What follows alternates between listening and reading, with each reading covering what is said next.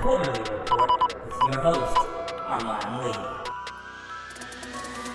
Yo, what is going on, everybody? I am your host, Armon Lee, welcoming you all to a brand new episode of the Quarter-Lee Report podcast, specifically episode 124. Thank you so much for joining me this week. Slim, so much to discuss, so much to jam into about an hour to an hour and a half of content. We're to break down Lamar Jackson.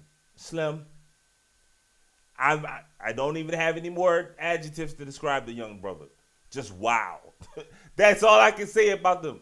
Baltimore, you got another one. Wow. Okay? That's how I'm wrapping up Lamar Jackson. Plus, we're going to break down how everybody in the NFL and almost everyone who covers the NFL lost their damn minds this past Thursday over a a foolish incident by Myles Garrett, instigated by Mason Rudolph. You're going to hear my thoughts on not the play itself, because I think we all can agree Myles Garrett was stupid for that.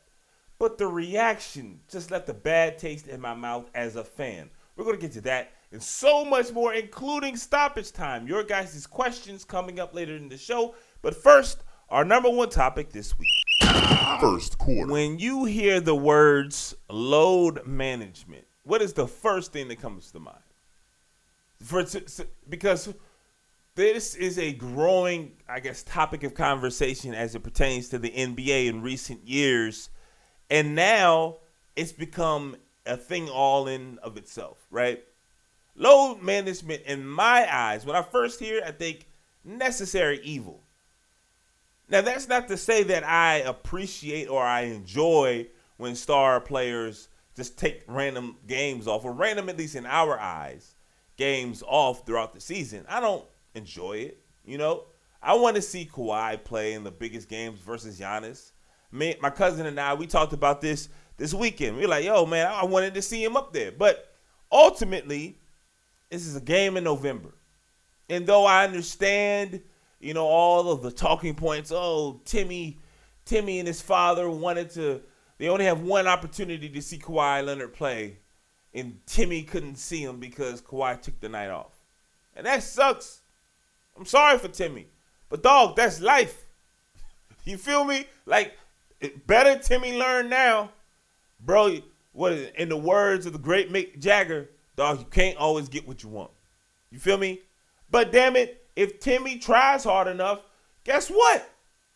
You'll be able to see Kawhi when you grow up, if depending on how old you are, you know, when you get some money, Timmy, and you really want to see one of the game's best player, it won't be Kawhi. And this is obvious, you know, um, example. You work your ass off, bro. You try sometimes, you get what you need. You understand what I'm saying? So there are a whole bunch of children who can't see their favorite NBA player for other reasons besides load management. So I ain't really feeling too hard for Timmy not being able to check out Kawhi. Dog, if you live in Milwaukee, guess what? You get to see Giannis. You'll be okay. You feel me? But I, this is not a social economic discussion that I'm going to talk about in this first quarter. But the idea that load management is a necessary evil. There have been plenty of articles, plenty of podcasts, and smart people on interviews or other platforms telling you, look, like Kawhi had a quadricep injury in San Antonio. The doctors could not figure out why, and they they were trying to push him back on the floor. Compare that to last year in Toronto. They were very careful with this with this quad, and obviously, you know, they were trying to convince him to stay. However, the proof is in the pudding. You saw what Kawhi did throughout the season, particularly late in the regular season and in the postseason. I think, you know, he deserves the benefit of the doubt. It's not like he's loafing. You know what I'm saying? We know he has a, a leg injury, a leg injury that has been hard to diagnose. And we saw with our own eyes what resting was able to do for him. We always look at things in life. Have you noticed how we look at things in life as a manner of endurance? Now, can you endure? Can you fight through? Can you gut it out? Can you grind something out? Why does everything have to be just just persevere? Why can't you enjoy? you understand? Why can't Kawhi Leonard? Why does it? Why do we have to question a, a person's toughness because of the level of endurance he has showed us? Why can't he be happy? Why can't he treat himself the way he feels he needs to be treated? Like we do this whole weird thing, man, in so many aspects of our life where it's this is the way it's always been done. So we have to continue to do it. Do you know how sick I am of hearing people, talking heads, people who generally speaking I enjoy listening to say, Oh my gosh, the Detroit Pistons never took a night off. Michael Jordan, Larry Bird, these guys never took a night off. They never cheated the game. Rah, rah, rah, Bro, that shit was like 30 some odd years ago. what the fuck are y'all talking about? You know how much like everything in life has changed multiple times over in three plus decades. Yet we want our NBA athletes to, to keep on having a 1980 some odd. You understand this this viewpoint, 1990, 1988 perspective on things. Ask yourself, do me this favor. For those of you who, have ever uttered, "Oh, the Detroit Pistons," blah, blah, blah, right? If you've ever done that, ask yourself this question. Before you ask this question, ask your parents, maybe your grandparents, this question. Did you ever, did your job ever offer mental health days? How many, did, did you ever have PT, paid time off? Like, like not vacation days, but like paid time off. If you did, how many, how many paid time off days did you have when you were working? And then compare that to your job, your place of employment now. Because if you're on the whole, the Pistons did it, Michael Jordan did it, Kawhi Leonard should do it. Okay, Let's expand upon that. If your pops or your grandfather, grandmother, your mom only had seven days off a whole year, never had a mental health day, could not combine their sick days with their vacation days like PTO, like many places can now. All right, Slim, you do it. Right? Because that's basically what we're talking about. You play, like, yes, it has been done. Yes, we know that in the past 30, 35, 40 years ago, people did not have as many off days as we have now. And yes, it is actually possible to go a whole year with only five to seven days available to take off. We also know that you are far more productive when you are rested and that these mental health days or PTO days or whatever you call whatever your job calls them, they are beneficial. They we if you look at Europe, the European model, we still haven't reached that level of days off. They get a ton more days off than we do. But the idea is you are a more productive, efficient, you're just an overall better worker when your mind is at ease, when you are rested, when you are completely fully recharged. We know that. Science has taught us this.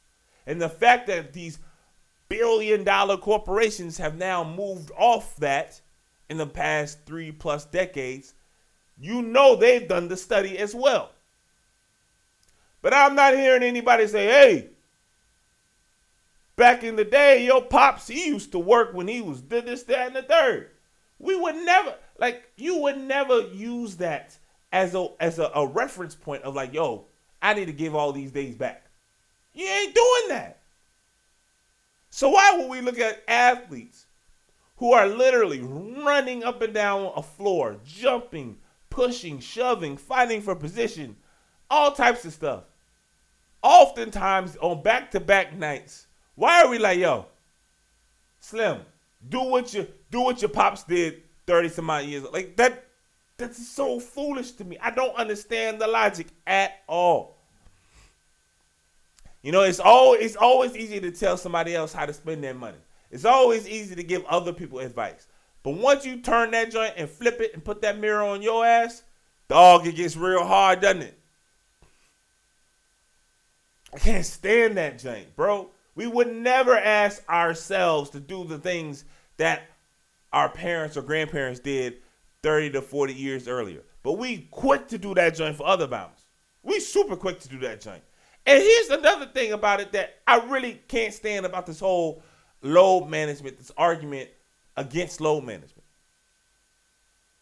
Y'all keep on throwing out the Detroit Pistons or the New York Knicks, the early 90s New York Knicks or the Celtics.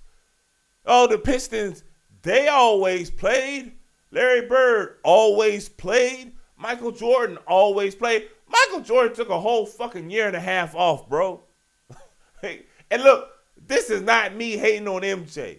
Cause MJ, he he's different. He's different. But would you would it be better if we just told, you know, Kawhi or all these other guys, hey bro, just just go away. Play baseball. You feel me?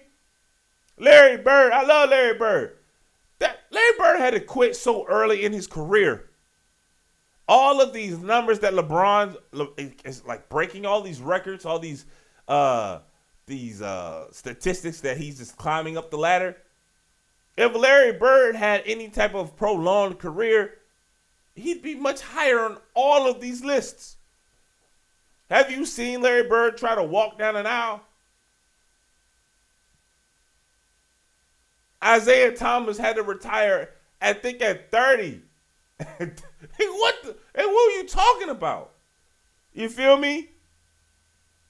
Isiah Thomas, for such a small man, he walks like he's like a lumberjack, bro. He lumbers because of the way he played, and he didn't take care of his body. Everything is not a, a, a, a fight for endurance. You know, understand what I'm saying? Like, yo, if your body is not well and you literally make a living using your body, why wouldn't you in November? We're not talking about the player, dog. We talking about November. Why wouldn't you rest?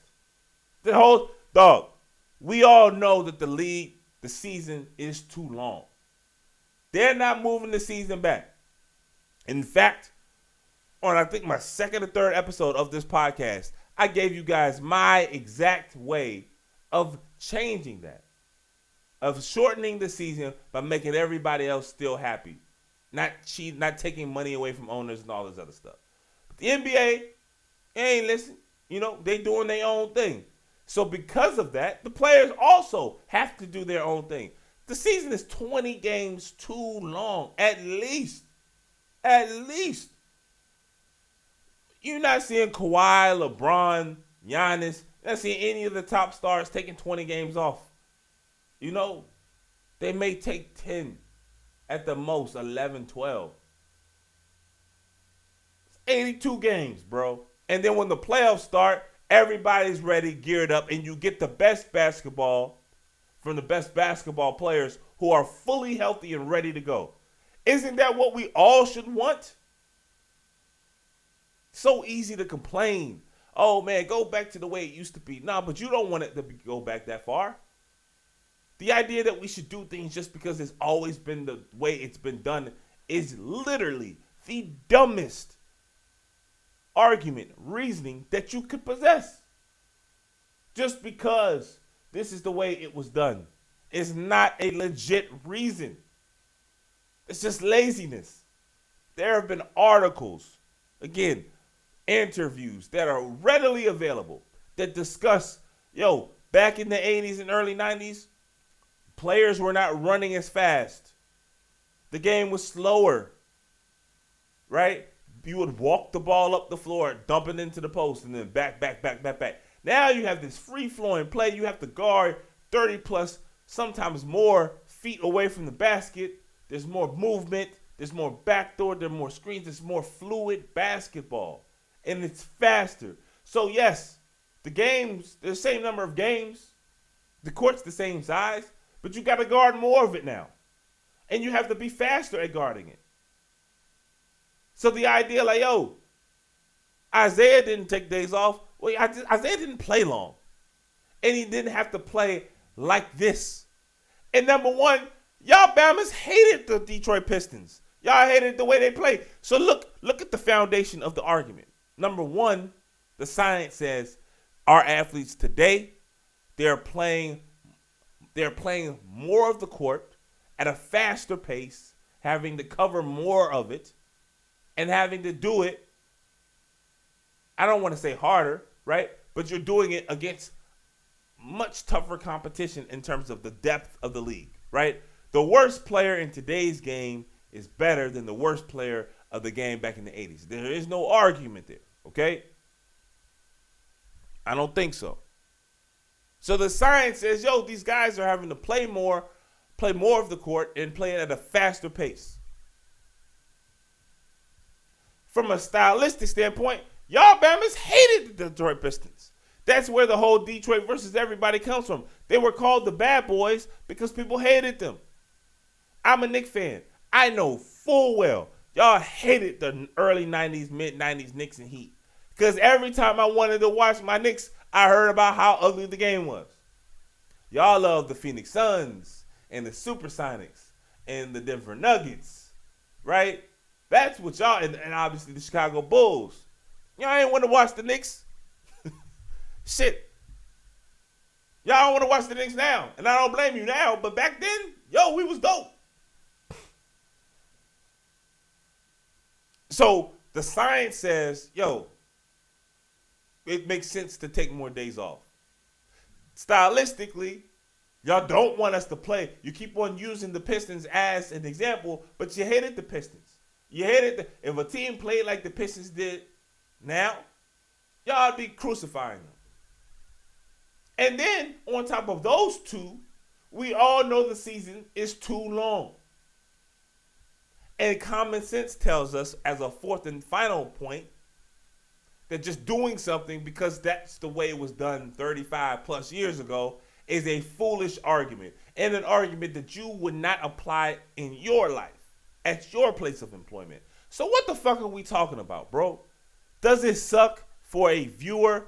Bro, I really was looking forward to seeing this game because this guy is going up against this other guy. And today he's not playing. Yeah, it, it blows. However, I'd much rather see Giannis versus Kawhi in a, as a potential finals game as opposed to one meaningless game in the early first week of November, for sure. And if this means that I get more Kawhi Leonard at his top physical peak for a longer span of time, like I wish I could have seen Larry Bird more, Isiah Thomas more at their peak.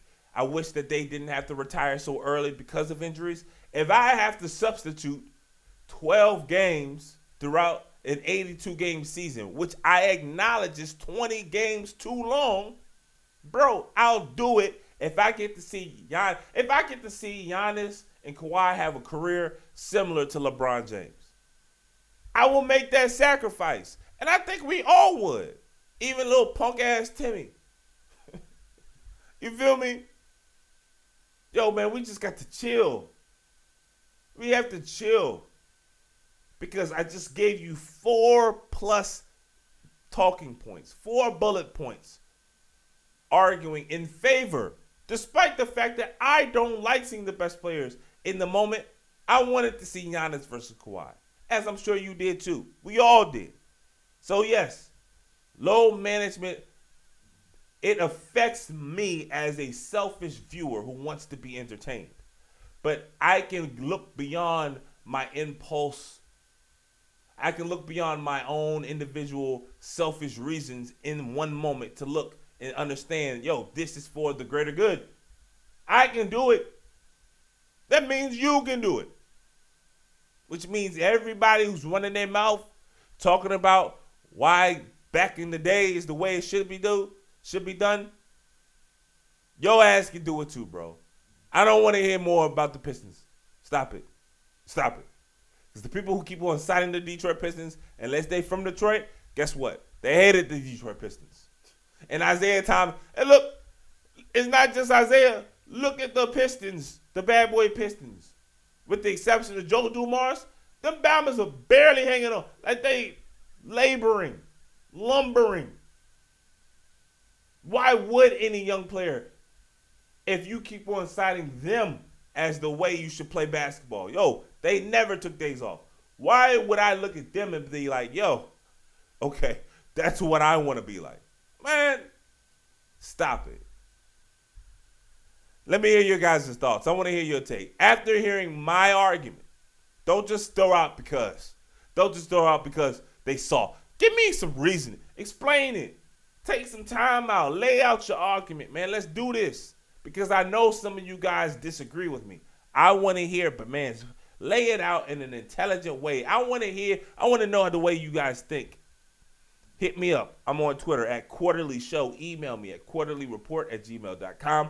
We're going to hear from some of your guys' takes later on at halftime slash stoppage time this week. Because some of you guys are talking about sandwiches. Some of you guys are talking about music. It's dope. I really enjoy seeing and hearing from you. So we're going to get back into stoppage time coming up at halftime this week.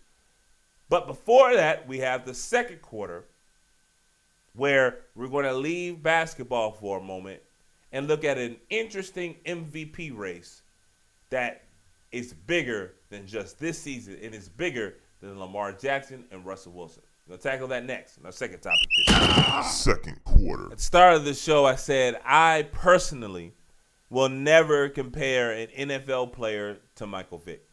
For those of you who, who have not listened to the show for much, this is your first time listening. First off, thank you for checking me out. We got 123 other episodes to listen to for you to finally get to the point where you can realize too that this is the best sports podcast in America. But it took you a little bit longer than it took me. So, you know, it's all good. We are welcoming, we are a welcoming community here at the Quarter-Lee Report podcast. But I digress. If you listen to this show or if you know me at all, you know that Michael Vick is among my is one of my favorite athletes of all time. I was in high school loving Michael Vick and Blacksburg. When Michael Vick hit the Willie Beamen, did the flip into the end zone, you couldn't tell me anything. Michael Vick is one of the the most you know, you, you hear the word electrifying, magnetic. You hear those words often when describing athletes, man. But Mike was something different, man. I remember seeing Mike do all of these amazing things. And I was like, yo, he's he's on another level. Not to say that he was the best quarterback, but when it just in terms of entertaining and fun, there was no player that I can remember. And again, I'm biased. I'm a Virginia boy. Mike is too.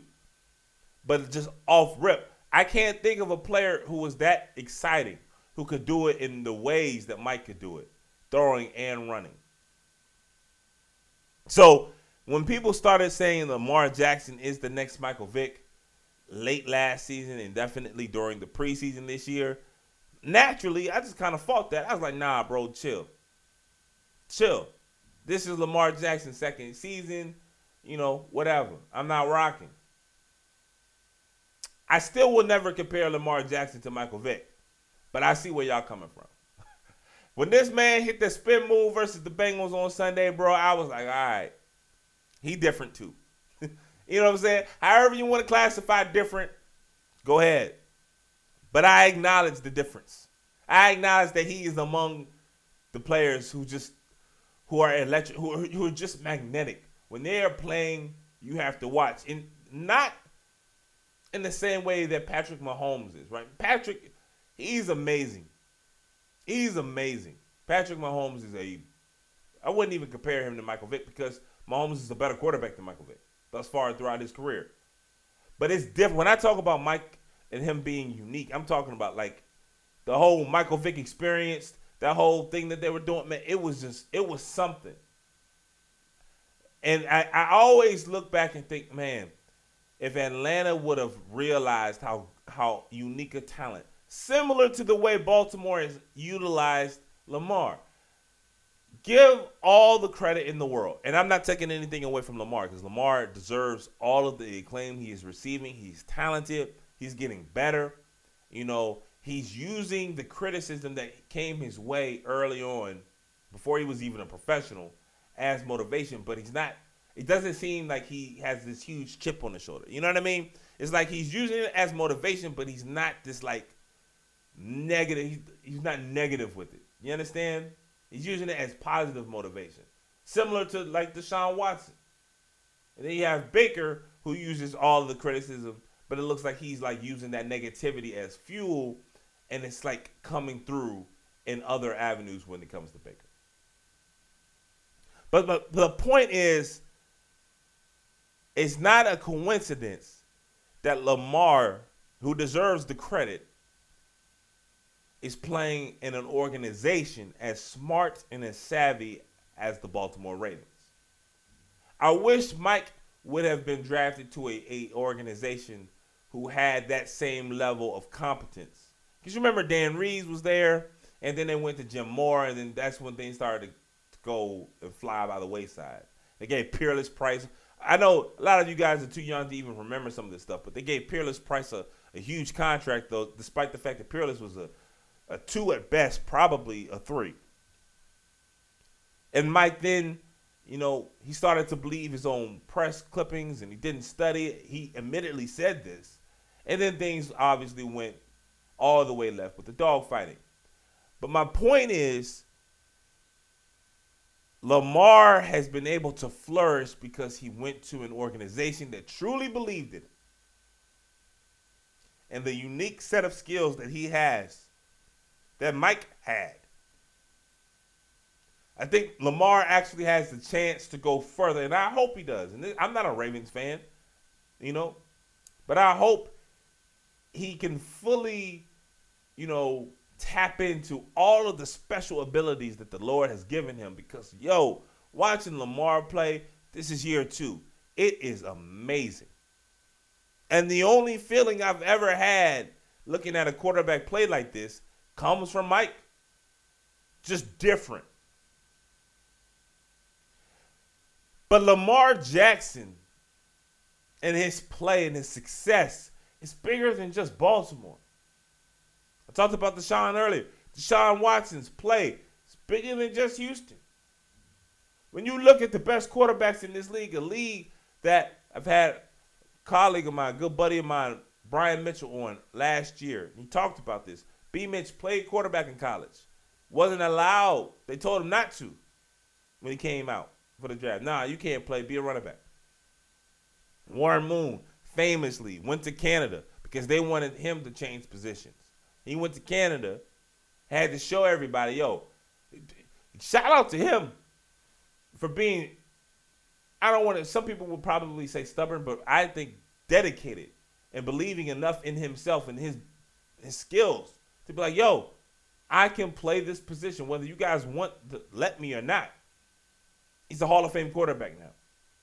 We have moved so far from being from seeing athletic black quarterbacks being told, yo, you have to play something else. To now Lamar being told, you're not a quarterback, you're a running back. This was like a year and a half ago. To now he is spot on among the two or three leaders for the MVP race. And when you look at the MVP race right now, bro, I ain't gonna lie. It puts a spot. I don't know who's gonna win, man, but I'm proud because when you look at the MVP contenders right now, with the exception of Aaron Rodgers and Christian McCaffrey, look at what you see. Lamar Jackson, Russell Wilson, Deshaun Watson. Black quarterbacks, man. Last year, Patrick Mahomes won it. It's just a, it's amazing. It truly is amazing. Hell, just to touch back onto our previous topic, imagine if people still used that, hey, this is the way it's always been done. Lamar, I'm sorry, buddy, you can't play quarterback. Imagine if John Harbaugh still had the mentality at all the coaches back in the 80s and 90s had. And look, this is not to say, oh, look how far we've come. Because Bill Polian, another Hall of Famer, respected front office guy, management, who now works for the XFL, who really hasn't had to catch hell because people are like, you know, they, they don't want to use it now, right? He got his ass on national television saying Lamar Jackson is not a quarterback. He needs to play another position. This man, respected in the field of analyzing and evaluating draft prospects, said that Lamar Jackson is not a quarterback. And a year and a half later, right, through week 10, Lamar Jackson has just as good of a shot as anyone else at winning the MVP. You couldn't make this stuff up. It's insane to even think about. You feel me? It's insane to even consider that this player wouldn't even be given a shot for a lot of different teams to play this position. And then when you look at some of the quarterbacks who get opportunity after opportunity, despite the fact that we know they aren't good, it's nuts. The whole game is nasty, man. But thanks to Lamar and other players like him, some of them I just named, man, think of what the next generation is, right? We couldn't have gotten to this point if it weren't for players like Randall Cunningham, Michael Vick, Daunte Culpepper, Warren Moon. God bless the dead, Steve McNair. They and those guys didn't have the success that some of these other guys have had now. But that's kind of the process, right? You got to lay down the foundation for that next group behind you to sturdy it up. And then after a while, you have a beautiful building. You have a beautiful piece of completed work. That's what this NFL game is right now, man. Because if not for those players that came through in the 90s, we wouldn't be getting the Lamars and the Russells and the the the Mahomes. Maybe we would still have them, but they wouldn't be afforded the opportunity that they have been given now. And when you get your opportunity, man, you look at Deshaun Watson carrying a team. Oh my God. Imagine if he got drafted to Chicago. Seriously. Deshaun Watson would have went to Chicago. We'd be talking about a dynasty. But they went with Mitch Trubisky. Woo. And I'm not even knocking Mitch because hell, Mitch is athletic, but they try to keep him away from doing the things that makes him special. It's weird how things have come full circle. Right? Lamar Jackson was drafted to a team that's like who just realized, yo, you have a special, unique skill. Taken the special skills, unique and special skill set, right? Baltimore embraced it. Whereas Buffalo still trying to make Josh Allen, hey man, you're a pocket passer. Nah, let him run. Chicago still trying to make Mitch Trubisky a pocket. Nah, let him run. Doesn't matter your race, doesn't matter your position, doesn't matter. The best teams in this league can identify special talent. And when they're special, truly, truly special, especially at a position like quarterback, the smart teams check the ego at the door and then think to themselves, okay, how can we develop a, a, a system around your individual unique skills that will make us unstoppable? The Ravens figured it out. The Ravens have figured it out. And now, for us as fans, no matter who your favorite team is, sit back, buckle up, and enjoy the show. The same way we all strapped into the Michael Vick experience back in the 90s, dog, let's do the same thing again. This time, up 95 in Baltimore with Lamar Jackson. I want to hear what you guys have to think about Lamar, the Ravens, or this new crop of quarterbacks, man, who seemingly have taken the NFL by storm. Email me at quarterlyreport at gmail.com. Tweet at me, quarterly show on Twitter. All right, guys, so you heard the horn. And before we get to halftime this week, we have truly my favorite segment of the show. It's called Stoppage Time. It's a little time before halftime where I give you all the opportunity to ask me questions about anything. You can argue with some of my points or topics that I may have had in previous weeks. You can ask me about a topic that I may not have even addressed music, movies, it doesn't matter. This week, man, we've got some fun stuff because, you know, I really haven't talked about two of these topics. And then, you know, things that are interesting, definitely things that have made news in our world today. So without further ado, we're going to get to our first viewer question. This comes via Twitter. This is from Shell Bell. Uh, I'm assuming this is a woman. Um, the the avatar was kind of just a nondescript redskin logo. So I'm assuming this is Shell Bell, Shelly. Uh, but if you're a man, my bad, bro. Uh, but the question is, what do I think about the Popeyes chicken craze? Dog, I have purposely not talked about this topic because it is nuts. It truly is. It's nuts what's going on. Um, you know, I have had the chicken sandwich one time. Uh, my sister got it for me. This is after it went on a break. First off, Slim, they literally stopped making the sandwich for about a month and a half to two months. If that doesn't ring the alarm for everybody, it's not chicken. I don't know what it is. How you run out of chicken? You feel me? Wendy's has never ran out of their chicken sandwich. Chick fil A only sells chicken. and Popeyes only sells chicken. And then after they start, after they're released, they just run out for two months. That should raise a red flag to everybody, bro. I don't know what is wrong with y'all. I'm watching the news. I'm I'm doing my job, seeing some of these stories, and I'm just thinking to myself, how how are we here? You know, it's cool to get off jokes, man, but person has lost their life. There have been assaults. There've been all t- it's just nastiness all around over a sandwich. And let's keep it funky, man. The sandwich was not like that. It's fine. You understand what I'm saying? I can think of 250 things randomly off the top of my head that I'd rather eat than a Popeye's chicken sandwich. So how is it that y'all losing y'all damn minds over this? You feel me? Thanksgiving is right around the corner, and this is the food that y'all losing your minds for? I don't even know what to say. It's, you know, I'm not trying. I'm, you know, we could be better than this, and I like this. It's just like I, I don't even know what else to say. If you like it, I'm not gonna yuck anybody's yums. If you like it, I love it. To me, I'm rocking with Wendy's chicken sandwich all day over that. What I, you know, the, the chicken sandwich that I had from Popeyes. I don't intend on having another one. It was not life shattering, earth. It just wasn't. It was a sandwich, and the fact that you know, for like a, for multiple weeks in a row, there have been all types of violent incidents that have happened at a Popeyes restaurant, fast food chain. It's just I don't even know what to say. I'm truly at a loss for words. But like we can all be better, all of us. You understand what I'm saying? So that's really my biggest takeaway on the Popeyes chicken craze. Shell Bell, thank you for your question. Next up, this is an email from longtime listener Curtis from Waldorf. Curtis, shout out to you, brother.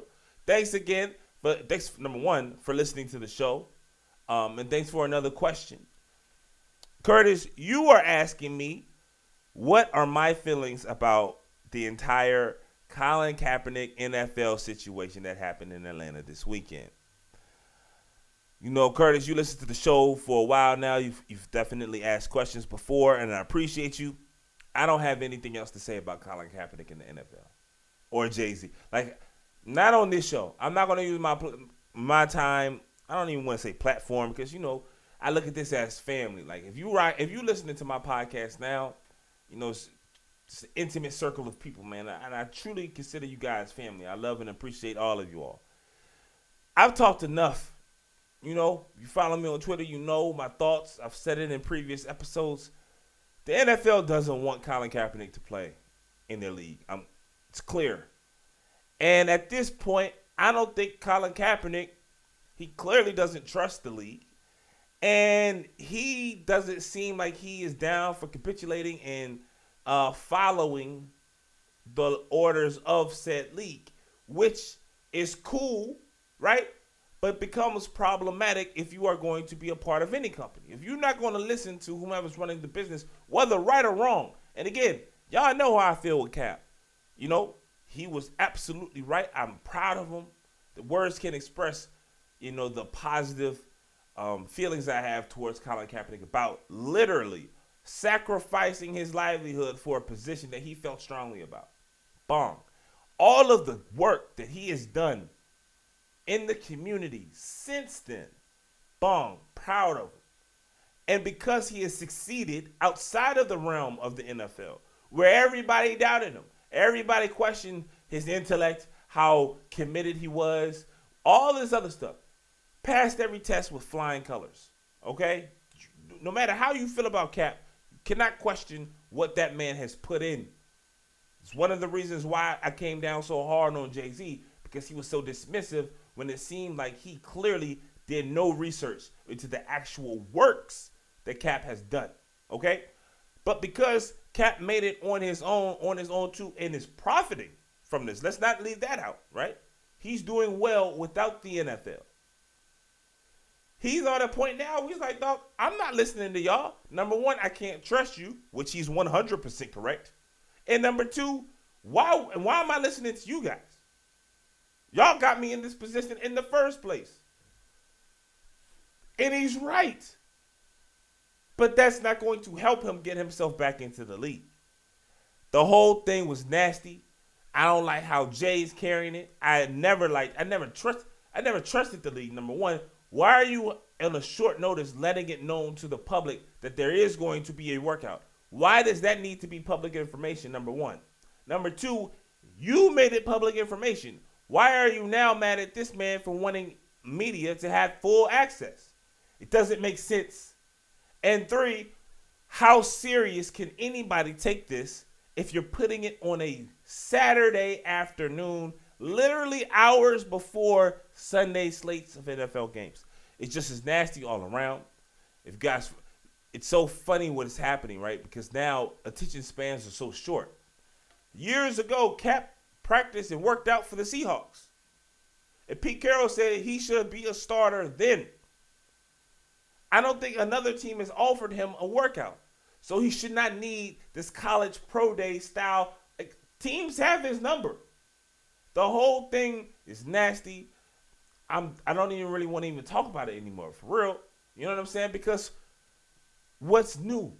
What's left? What's what's what's the change? Right? The NFL is foolish. I I can only speak for myself. I had moved on. Last two years, I felt the way about the NFL. I didn't watch football like I like I once did. I literally did not watch the NFL two years ago and only watched a little bit of it last year. This year, I was back in. I missed it. We all missed it. We can't fake. Like dog, we this is we love the NFL's product. And we're gonna talk about the NFL later on in the show again. But then they go out of their way to bring Cap back into the discussion. And it's like ripping a band-aid off. Like, why are you doing it? You had already moved on. And it, I don't know if it's arrogance or if it's just a complete lack of awareness. You understand what I'm saying? But I felt conflicted watching football. I didn't even watch football this weekend. I looked at a little bit. I watched the. I look obviously looked at the Ravens Texans game. We talked about that early in the show.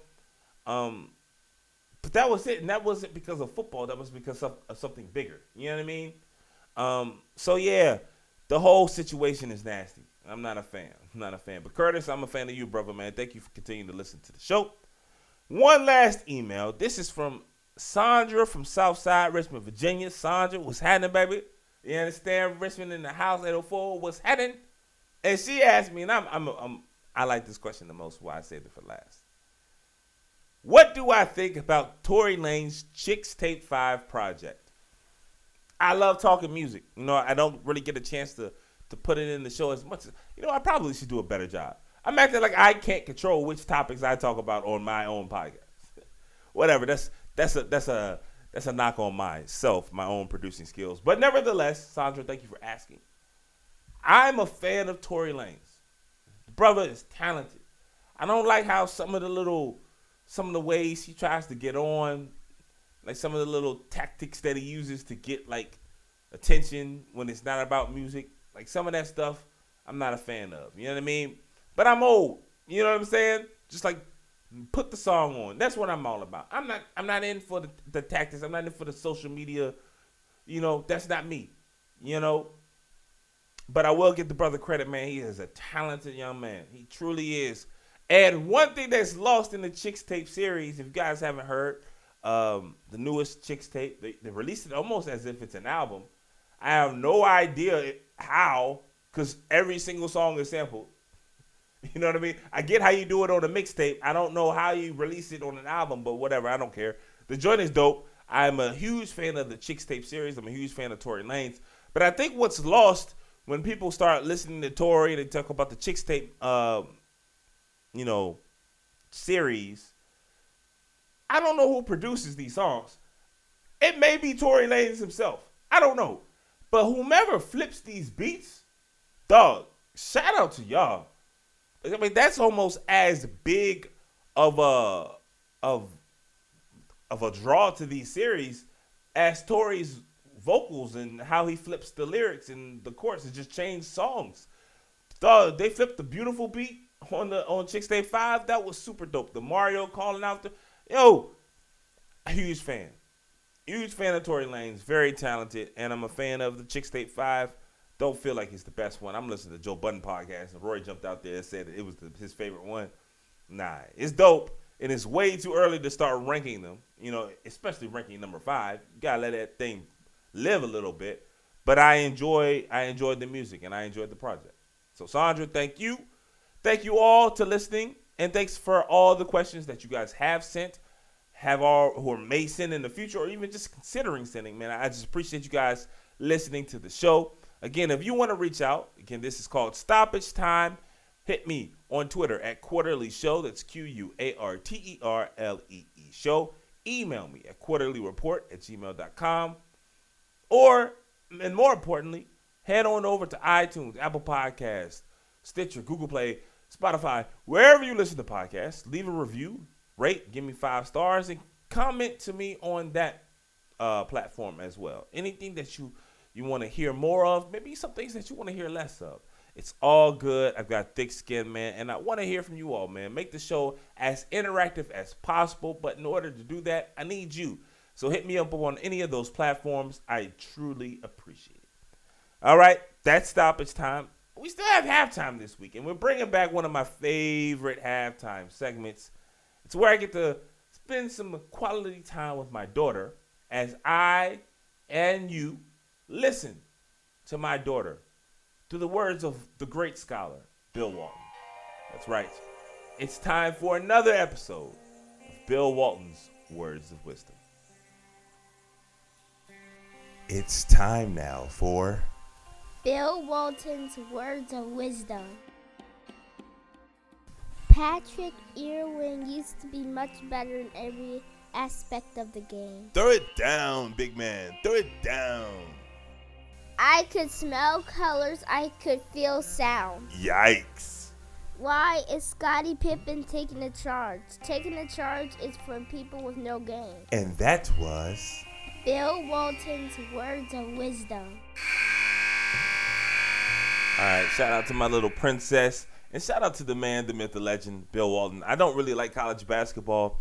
However, the one thing about this time of the year, outside of the NBA, that I do love is these late Pac 12 games that, you know, they used to be Thursday, now they are Wednesday sometimes. They just kind of come whenever they, whenever it's random times. But when you stumble upon a game called by Bill Walton, it truly is one of life's great treasures. So, shout out to Bill Walton, man, running it back for another season. Again, there are many of you all who do not remember the time where Bill Walton would call like the marquee matchup Sunday nights. Bill Walton used to call the last time the Knicks were in the NBA Finals, which 20 years ago. it's really bad. Bill Walton, God bless the dead, Steve Snapper Jones, they were on the call. It's crazy to think that like there are people 20 some odd years old, 30 years probably, who have no recollection of Bill Walton doing the biggest marquee game on NBC. But yo, it really happened. And he wasn't as far gone as he is now, but you can still imagine just how often you would laugh. The folk, yo, if you one of the people who don't like Bill Walton, and the people who like real stiff, I get why people don't like Chris Webber. You understand? I get why people don't like Reggie Miller. I get why people don't like Mark Jackson. Cause on and on and on. Bill Walton, nah, never. I cannot understand. If you don't like to laugh while watching basketball, I don't even know what you do. Why do you, yo, what are you doing? Just watch it on mute. For real. Because it's not as if we get that much great in depth inside scoop. Like, I like to laugh, bro. you know what I'm saying? That's what I enjoy doing. And there aren't many people who can make me laugh more than Bill Walton. So shout out to the man, the myth, the legend. People forget he's one of the 50 greatest players of all time. Bill Walton, man. Yo, one of my favorite segments, not just because I get to chill with my daughter while I do it, but also because them joints are hilarious, bro. They're like super funny.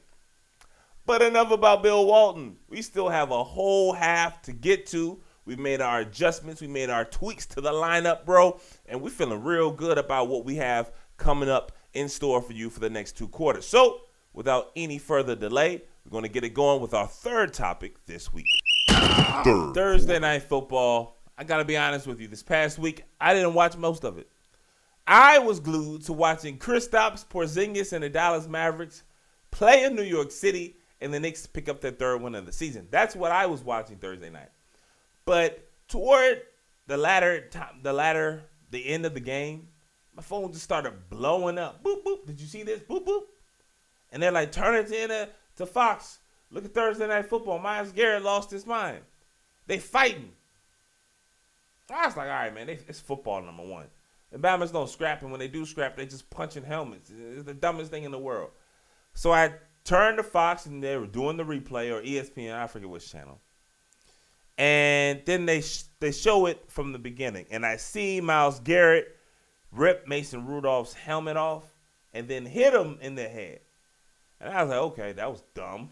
you know what I'm saying? Like, it's dumb. I don't know what you were thinking, buddy. You know what I'm saying? I, I'm thinking when he ripped it off, he was just going to throw it in the stands and kick it. I mean, they won a huge game for Cleveland. Like, they needed to get to that point. They needed that win. So I didn't even think, like, truly, I saw it. I was already geeked up because the Knicks won. Wasn't feeling any way about it. You know, went to sleep. Boom. Wake up in the morning, drop my daughter off to school, coming back, you know, doing my thing, doing my morning routine before I get to work. And I'm watching ESPN, and they are making it seem like Myles Garrett committed a crime. Literally. They were saying how Mason Rudolph could pursue legal action. And I was like, yo, hold up, hold up, hold up, hold up, hold up. Like, chill the fuck down. Was literally the only thing that I could think of because it lasted all morning long. I'm talking about analysts, analysts that I like, Louis Riddick. They want to get up, Greeny, all of the guys. Oh my gosh, this is awful. How dare? I can't ever. This has never happened. This is unprecedented. And then of course Twitter finds uh, an instant of I forget what the teams were. It was somebody ripped off Richie Incognito's helmet when he played for the Dolphins and they hit him with it or swung at him with it. So all the guys who were saying, "No, this is unprecedented. This is this can never happen again." It literally happened a few years ago, and it took Twitter a few hours just to find the exact clip. But I digress. Like the the fake outrage over this was insane to me, particularly because we're talking about the NFL. The NFL, a sport where you have legit giants, muscle bound, the biggest humans in the world, some of the biggest humans in the world, fighting each other, trying to bludgeon each other for an hour. Many of these people have come from very, very traumatizing backgrounds. Like literally, many of the players who we idolize and worship in the NFL, I don't think I'm stepping out of bounds when I say this. They have deep seated, deep rooted, emotional, um, psychological issues that succeed and that works for them because of the sport that they play. Because this is truly just organized chaos. That's all the NFL is. And when I see so many people, I kid you not, earlier in the exact same game, the exact same game, a player had to be escorted off the field and into the back because he was bleeding from his ear. I will repeat a player had to leave the field of play and go back into wherever part of the stadium the medical staff, you know, operates because he got hit and he was bleeding from the ear. He was not bleeding, his earlobe was not bleeding. He did not have a cut on the top of his ear. No! He was bleeding out of his ear. I'm sorry. I don't know how we can just kind of be like, ah, that's football, into that. And then be like, oh my goodness, Myles Garrett is such a he's a barbarian. Oh my gosh, this is so dangerous. Call the call. We should press charges and da da da. da. This is the worst thing in the football I've ever seen. And da da da. da. How do we do that? How do we get from point A to point B? The same game. Forget the fact that earlier in the season we saw a player choke another player on the field. Forget the fact that a few years ago Richie Incognito was the victim. Richie Incognito, someone who is a jerk, someone who also has suffered from real psychological, emotional issues as well, right? So I'll let you determine how harsh you want to be or how much sympathy you want to give him.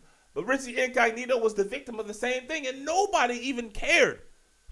Forget the fact that a few years ago, Greg Hardy, the NFL let him come back into their league after he threw a woman on a bed of guns, choking her, threatening to kill her, so much so that someone in another room in the hotel had to call the police crying, begging for people to come in to save this woman's life. After doing all of that, the NFL allowed him back. I'm sorry. There's so many things that we can be outraged about when it comes to the NFL. So many things that we should be outraged about when it comes to the NFL. And I'm talking about myself here. If you can relate, perfect. I cannot muster up this energy to be so outraged at Myles Garrett and Mason Rudolph. That is nuts to me. I was thinking to myself all day Friday morning, how is this? How are we trying to make this such a big deal? How is this the, the, the thing that we want to plant the flag on? Myles Garrett and Mason Rudolph. All of the things that have happened in the league recently. Forget going back way, way, way back. Just recently. This is what we're outraged about? You gotta be kidding me. You gotta be kidding me. And it just kept on going. So many people. Myles Garrett got suspended for the rest of the season, possibly playoffs too. And I'm just thinking about what are we doing right now? I'm not one to to run run down and scream on PC culture and outrage culture because I do think for the most part when people are legitimately outraged, it's not because of the one, it's because of a buildup of the same thing happening over and over again and people are now having a voice. But I'm sorry, the NFL has always had a voice. We've always listened to former players. That's what we all most of us devote our entire Sundays to listening to former players. So it's not as if the NFL has not had a voice. If they really cared about certain things, they have plenty platforms to articulate their concerns. But they chose this. And make no mistake, Myles Garrett deserves to be punished. Myles Garrett deserves to be punished. You wanted to suspend him for the rest of the season? I'm cool. That was dumb. It was insane. I don't know what he was thinking. The game was over. They just received a huge win. He could do whatever he wanted. He could have punched Mason Rudolph for all I cared. He shouldn't have swung a helmet. Bong. That to me is the end of the story. The story only continues because the NFL and all the NFL's minions wanted to make this, this huge statement. Oh, look at what's happening. We can't tolerate this. Oh, by the way, if you saw Jason La Canfora's report just a few days later, the NFL also wants to extend, then they're going to propose in the new CBA a 17 game season where each team has to make an international. Okay. Like, I don't think that's a coincidence. You can't get so upset that they're making the front. Like, we care so much about player safety. Oh, by the way, you guys are going to have to do one more of these. And then also fly to another country putting your body, you know, all that stuff. But whatever. We got your back on this Myles Garrett situation. The whole thing is nasty. All of it. And the fact that so many people just capitulated and just allowed the NFL and this this talking point to run roughshod. It was obvious this was an overreaction. And I'm looking around thinking, yo, what's going on? What's happening here? I can't be the only one who feels this way. If you, and myself included, again, I'm not talking down to anyone, I'm just talking mostly to myself. But as fans of the NFL, we've already made this, we've already signed the agreement, we've already signed the contract. If you are going to be a fan of this organized, chaotic entity that the NFL absolutely is, and if we sign up to be fans of this, we we, kind of make an agreement that we are voluntarily forfeiting the moral ground. You can't look at one thing on the, in the NFL and turn a blind eye to all of the negative and awful things that comes with the NFL with the quote unquote shield. Turn a blind eye to all of it, but then get mad at this. Again, earlier in the same game, a player had to be helped off the field because he was bleeding out of his ear. But we get mad at Myles Garrett hitting Mason Rudolph with the cushy part of his helmet. Huh? Like the fake outrage stuff, like it just makes everything else so trivial. There are real life things to be outraged over. There are real live things to be furious over as it pertains to the NFL. This is not it. I trust trust me. I promise you. If you want to be mad, we can sit down and go over countless number of things and issues that we could all be outraged over and probably move the needle to some degree and get some type of work done if we work together. But y'all just want to be mad to be mad. Because that's nothing to be mad over. Myles Garrett, Mason Rudolph, come on. We don't need to waste more than six minutes on that. But the fact that we blew it up so much, I'm I'm sitting back just thinking, how? How did that become this huge explosion of people being irate and waving their finger and talking down and oh my gosh, player safety. Oh, by the way, we want you guys to play one more game. All of it is nuts. All of it is nuts. And I was sitting down Friday and this weekend speechless because it kept on going until the next big thing happened. Everybody was still mad at Myles Garrett. The suspension came down, and then Colin Kaepernick happened, and it all just kind of magically disappeared. And that's how everything moves now, man. And we, if we don't, if we don't scream at the top of our lungs and say, "Yo, we're smarter than this," they'll keep on forcing it down our mouths. If you want to be mad at something, trust there are plenty of things to be mad at. This is not it. I'd love to hear what you guys think about this. Email me, quarterlyreport at gmail.com. Tweet at me, quarterly show. That's Q U A R T E R L E E show. Bro, we deserve so much more. But we gotta, we, we have, I tell my daughter this all the time closed mouths don't get fed. If we're just gonna take what they give us and just be satisfied, then I'll shut up. No, I won't. I'm not gonna shut up. I'm gonna keep on demanding better. But I gotta feel like if you listen to this podcast, you kind of gotta agree with me on that. That's not saying you gotta agree with me on everything, because I don't want that. I don't want a uniform. I don't want people just to agree with everything I say. No, that's not it. But this particular overall overreaching overall topic that in sports, like just getting mad just at the sick of getting mad when there are actually real things to be mad about that always gets thrown out and dismissed. Nah, man, stop that. Let's stop that right now. All right, guys, three quarters are in the books. But y'all know what that means. We have one quarter left, and we're going to finish up strong with actually one of the, in my opinion, most interesting sports figures in recent years. Showtime did a documentary that I saw on Friday about a former heavyweight champion who many of you may not know, despite the fact that you've all probably seen him in one of the more iconic photos in the 20th century. So, our fourth topic. Fourth quarter. If you know anything about me, you know that I am a boxing fan.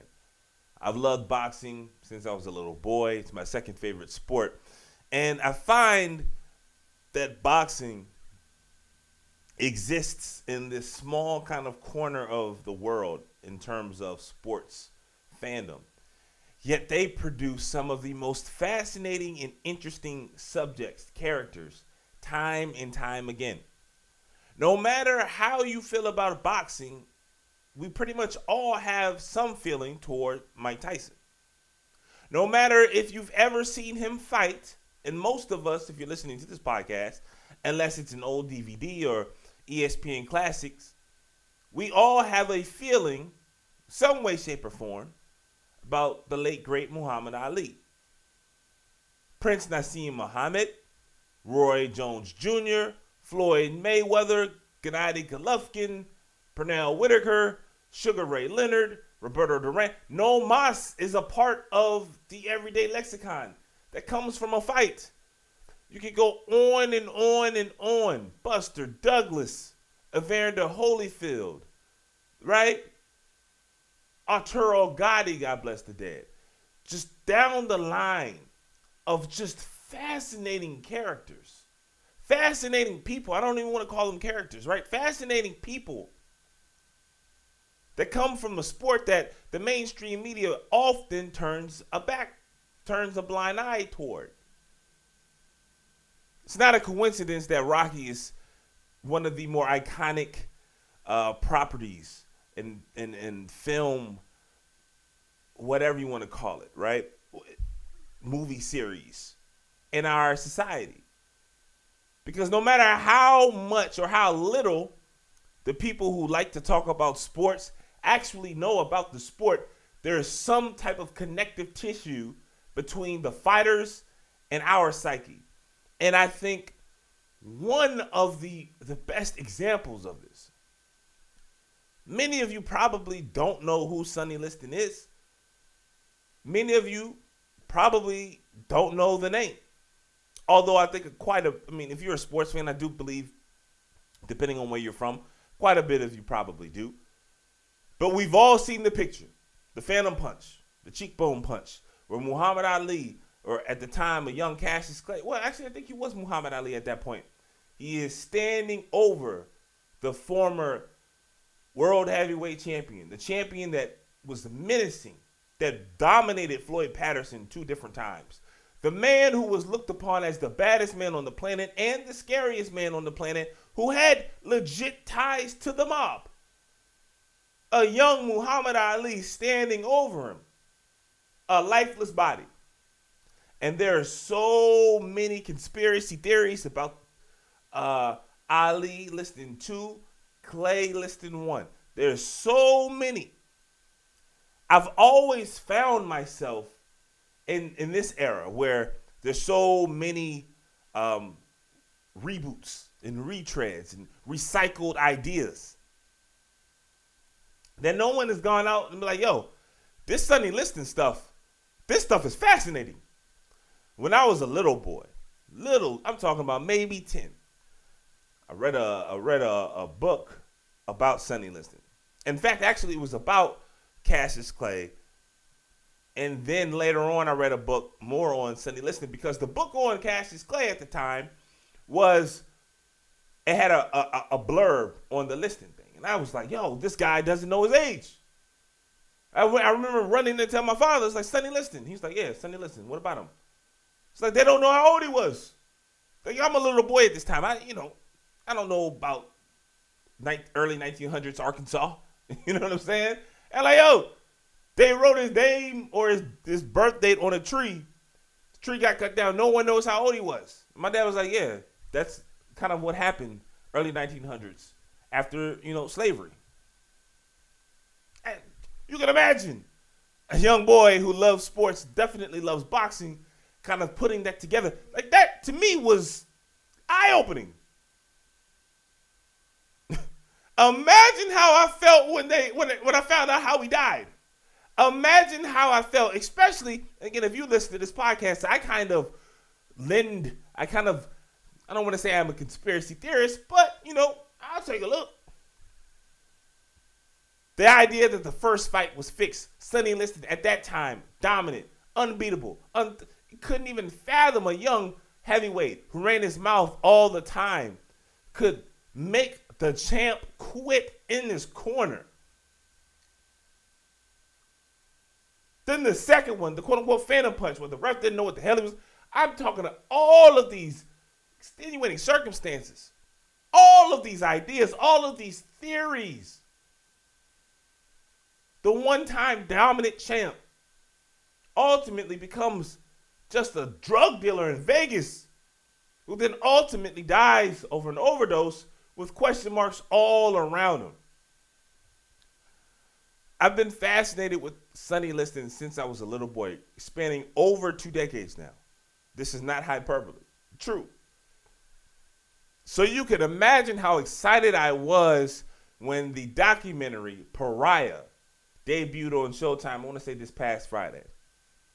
I'm not going to be too critical of it. You know, as someone who is becoming more and more involved in documentaries and and shit, like you know, I, I definitely want to give credit and respect where it's due without being too harsh. In fact, I'm not going to be harsh. I don't believe at all. I will say this: if you guys haven't, and if and you don't even have to be a boxing fan, man, but again some of the more intri- intriguing, interesting figures, man, this, it, it, really goes without saying. There have been so, I mean, so many fascinating lives that are just out there that we just, you know, we look over.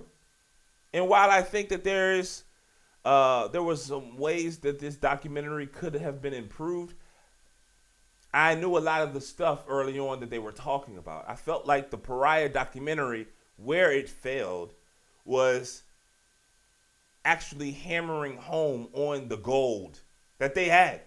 They had sit down interviews with Sonny Liston's niece. I've never heard of her.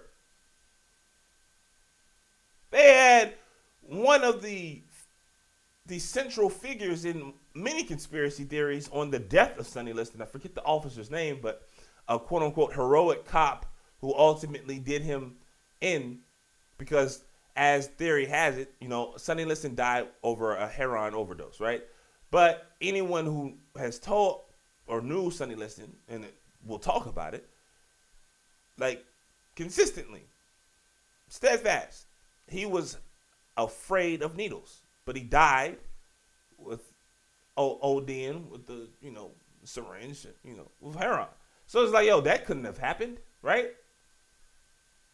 And then because of that, and because the mysterious ways in which his body was found, the, the time lapse between when his wife saw his body and when she made the 911 phone call, there's so many holes, if you will, that it doesn't smell right. Something happened and we have no idea. Quick aside, the 60s were nuts. I know I said it earlier in the show. Slim, the 60s were fucking nuts. The heavyweight champ, former heavyweight champion of the world, gets busted on a drug deal, dies months later, works for the mob. And the two losses that he has early in his career to Ali and Clay are clouded with mystery. Again, I, I, as someone who works in news, man, but his true love is sports. I just sports has this way of connecting and, tying so much into our everyday life. Sports is a way, it's the only place. And, and, and this is, I'm going to finish up soon. But in this past week, think about the things that has dominated the headlines. You have figures like Colin Kaepernick who address true life, real life issues that go beyond sports. Even even through his punishment and blackballing, there is there is a story there that far too many individuals can relate to. The 60s were just name the adjective, put the adjective here, however you want to describe it. Just fucking nuts.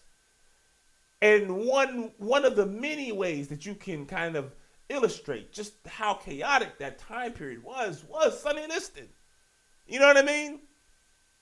I don't know if there's another figure and maybe maybe I'm ODing right now and I'm not thinking this through, but such a unique story in his life, in his dominance, and definitely in his death. You know what I'm saying? We we, we go the, the NFL and, and we can talk about domestic violence, health, uh, big corporations, however you want to break it down. Sports has a way that, in my opinion, no other entity, nothing else in our society can really tap into so much of what we do the way sports does. And and as a fan and as someone who's always been curious of Sonny Liston, watching this documentary, man, despite the fact that I, I think it could have been significantly better, if you are a boxing fan or if you're just someone who's interested in interesting figures, I couldn't recommend. Let me chill out on that. I would recommend watching the highlight. Right, if you enjoy documentaries, again, the production quality does leave some room for growth, some things to be desired. But if you are interested in interesting people, I would recommend recommend this documentary or any doc or book that you could find on Sonny Liston because for so many people who do not know his story, we have seen and heard of Sonny Liston so much. And to be fair, there is no Muhammad Ali, not to the, the degree that he became, right? The launching pad to the icon that was Muhammad Ali, God bless the dead, does not happen without Sonny Liston. So whether you're a boxing fan, a sports fan, um, a history buff, or someone who just wants, you know, something good to watch, man, do yourself a favor, man, and, and, and dig into Sonny Liston. Whether it's Pariah, the, the new documentary that aired on Showtime, or something else, because watching that documentary, despite its flaws, it just reignited my desire to learn more about someone who I've been studying, if you will, since I was a little boy. All right, guys, that is my time this week. Hopefully, you enjoyed this episode of the Quarter-Lee Report. I want to thank each and every one of you. I want to thank you all who sent in uh, stoppage time questions. Remember, you guys can get involved with the show. Email me at quarterlyreport at gmail.com. Tweet at me, quarterly show, Q U A R T E R L E E show. Or, and more important actually, head on over to iTunes, Apple Podcasts, Google Play, Stitcher, Spotify, Podknife, wherever you listen, iHeartMedia, wherever you listen to podcasts, bro. Head on over to whichever platform you choose. Search the show, The Quarter-Lee Report. Again, Q U A R T E R hyphen L E E Report. Give me five stars, but also give me a review. Let me know. Let your friends know. Let the world know why you love the Quarter-Lee Report. In my humble opinion, the best sports podcast out. Once again, guys, I want to thank you so much. We'll be back here next Tuesday with another episode of the Quarter-Lee Report.